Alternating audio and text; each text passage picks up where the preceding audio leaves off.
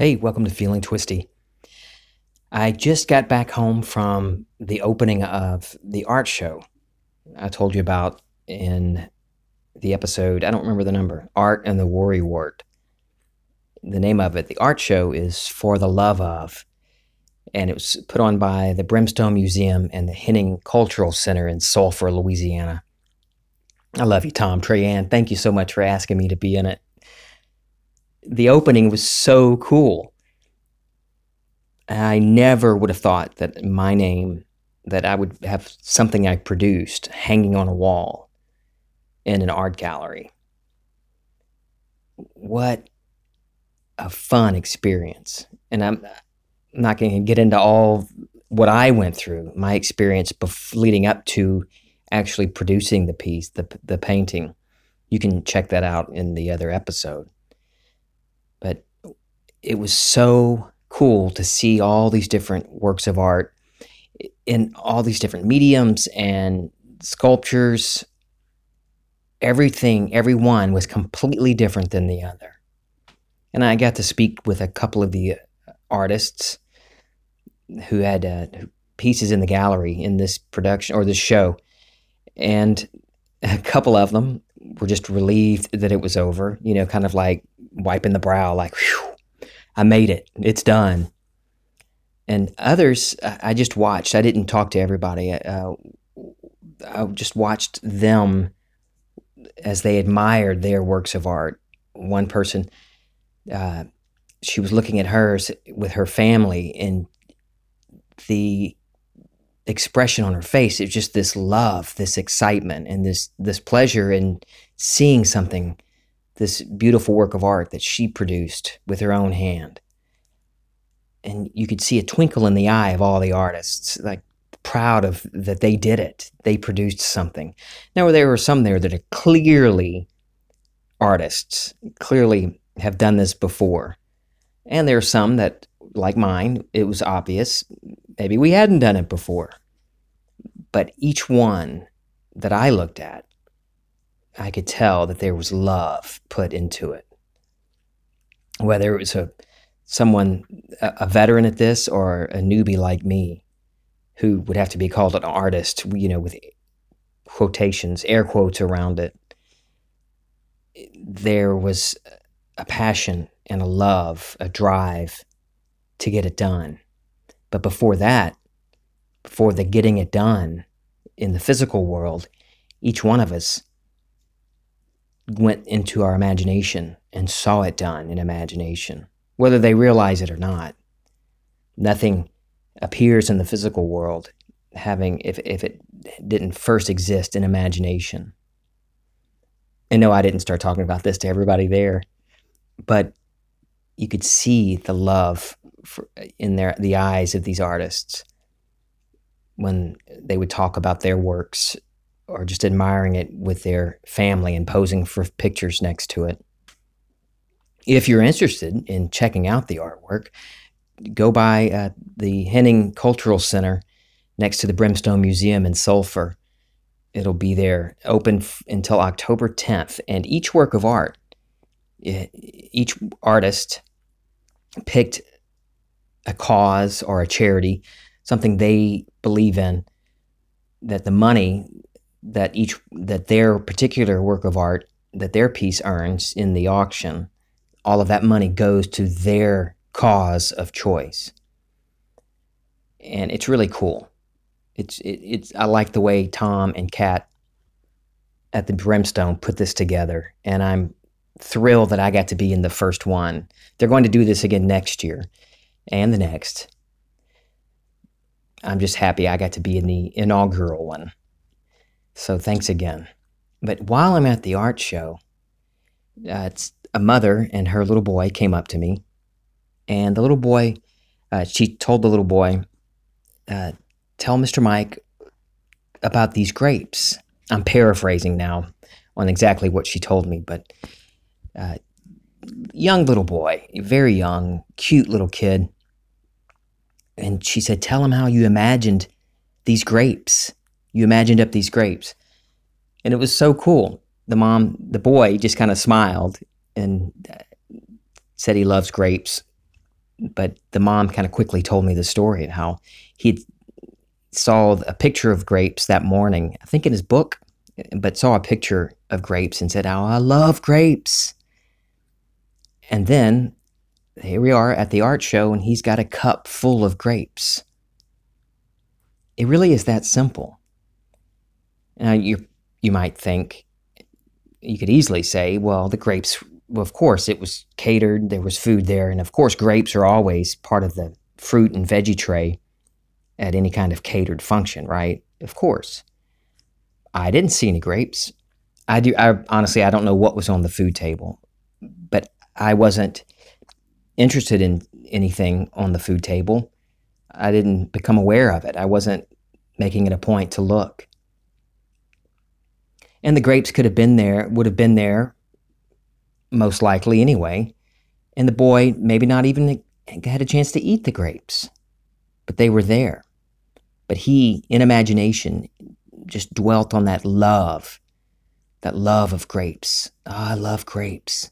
Just a little moment, a moment, a little emotional reaction that he had to the picture of grapes. And he is then, this afternoon at the art show, experiencing the joy of actually eating the grapes.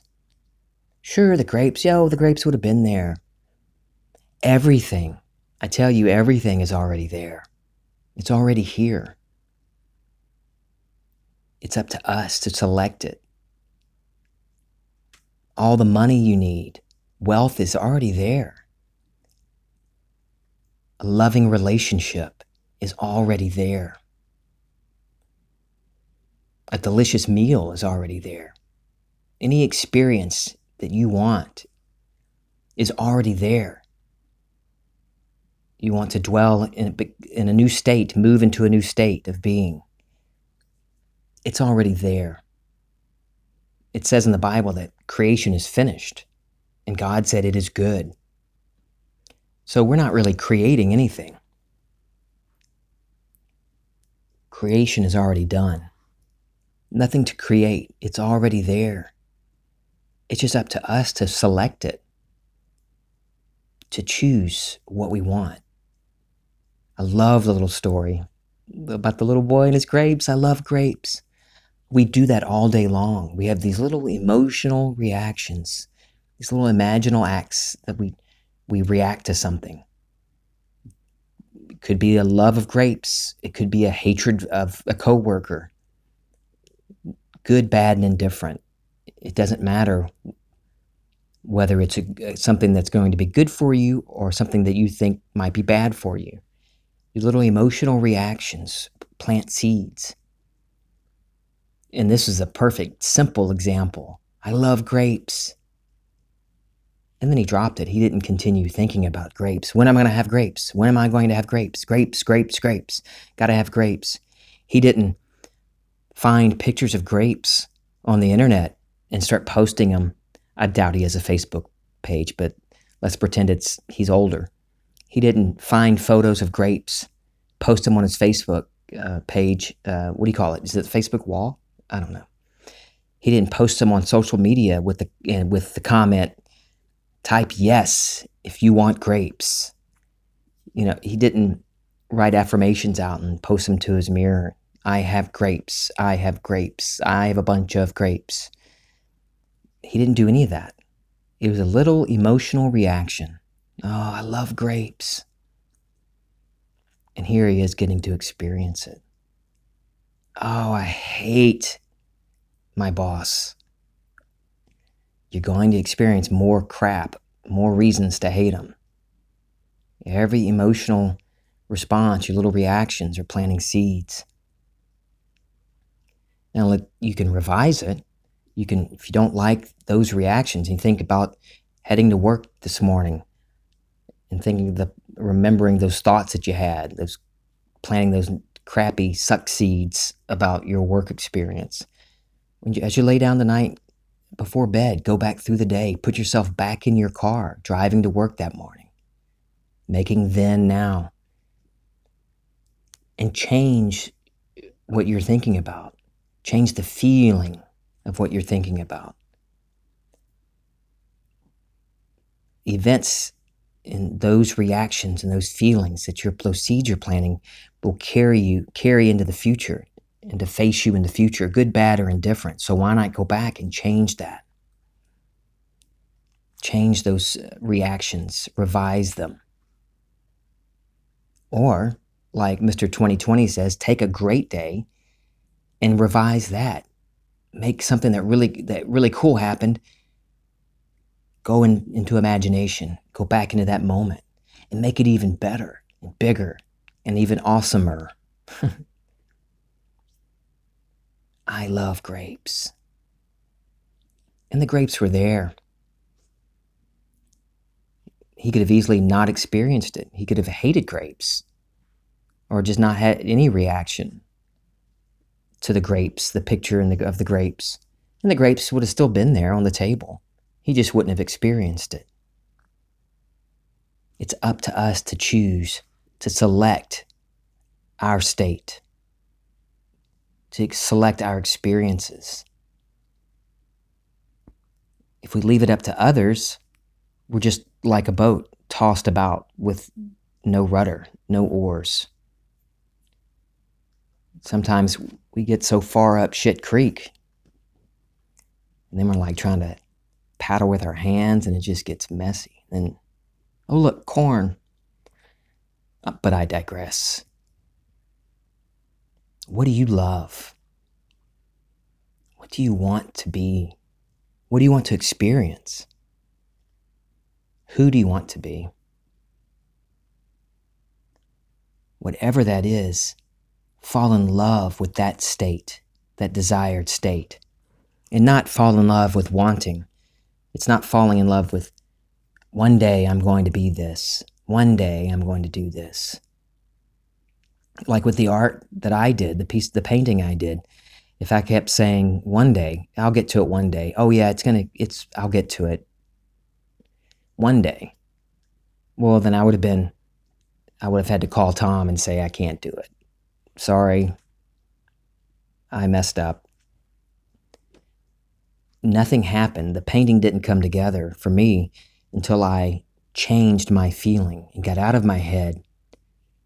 Stopped worrying about the details, the, the technique, and all the little things in between.